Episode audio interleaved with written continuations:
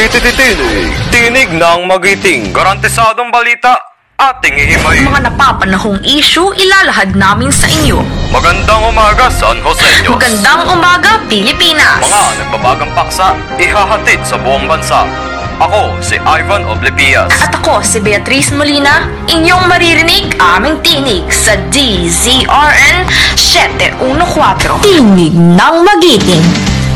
Ang oras dati ngayon ay mag-alas 10 ng umaga, ikalabing lima na Marso, 2022.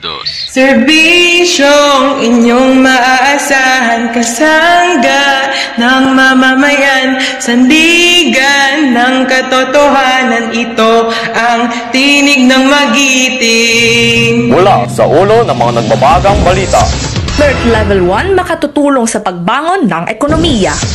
San Joseños, handa na sa pagbabalik ng face-to-face classes. Presyo ng diesel apektado ng Russia-Ukraine crisis.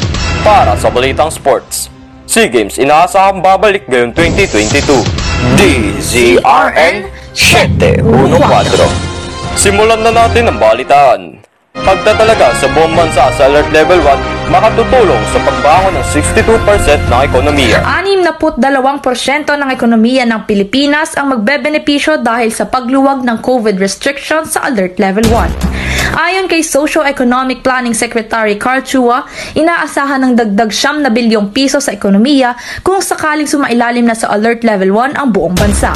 Dagdag pa ni Chua, makababawi ang bansa ng halos 200,000 less unemployed dahil ang 3 bilyong piso sa nasabing dagdag ay ang halaga ng kikitain ng mga manggagawa. San Joseños, handa na sa pagbabalik ng face-to-face classes.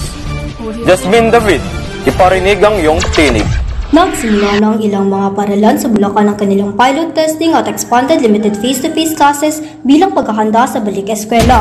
Isang daan at siyam na paralan, kabilang ang 26 mula sa San Jose del Monte ang kumpirmadong sasailalim sa expanded limited face-to-face classes matapos maaprobahan at mabigyan ng clearance mula sa Department of Education o DepEd. Jasmine David, Tinig na Magitay. Presyo ng diesel apektado ng Russia-Ukraine crisis. Balitang hatid sa atin ni Riley Jude Tan. Siyam na linggo ng patuloy na tumataas ang presyo ng langis bunsod ng tensyon sa pagitan ng Russia at Ukraine. Inaanunsyo ng Shell, Caltex, Sea-Oil at Clean Fuel na pumapatak sa 5 pesos at 85 centavos ang tinataas kada litro ng diesel, habang 3 pesos at 60 centavos naman sa kada litro ng gasolina. Ayon sa isang driver ng jeep na si Kurt Valencia, siya ay pabor sa pagtaas ng pasahe. Kung kinita mo, dati 500, kakaltasan pa ng diesel na tumaas ngayon.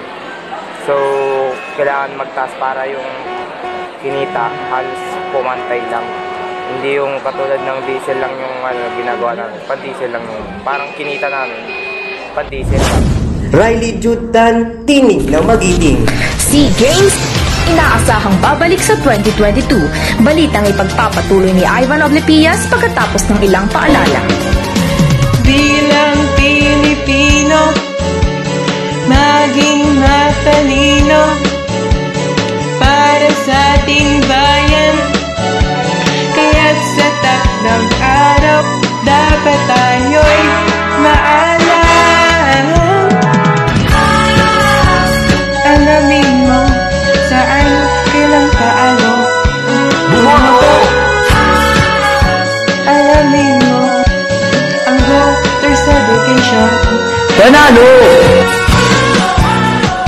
Maging mapanuri, bumoto ng karapat-dapat.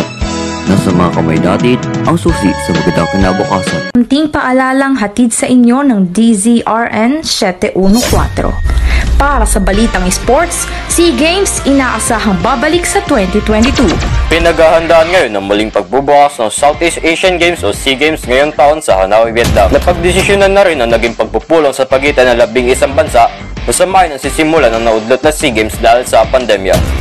Iniulat na naglalaan na humigit kumulang na 69 milyon dolyar para sa sport upang makikait na halos 2,000 manlalaro at mahigit 7,000 sa kanila ay mga atleta mula sa labing isang bansa.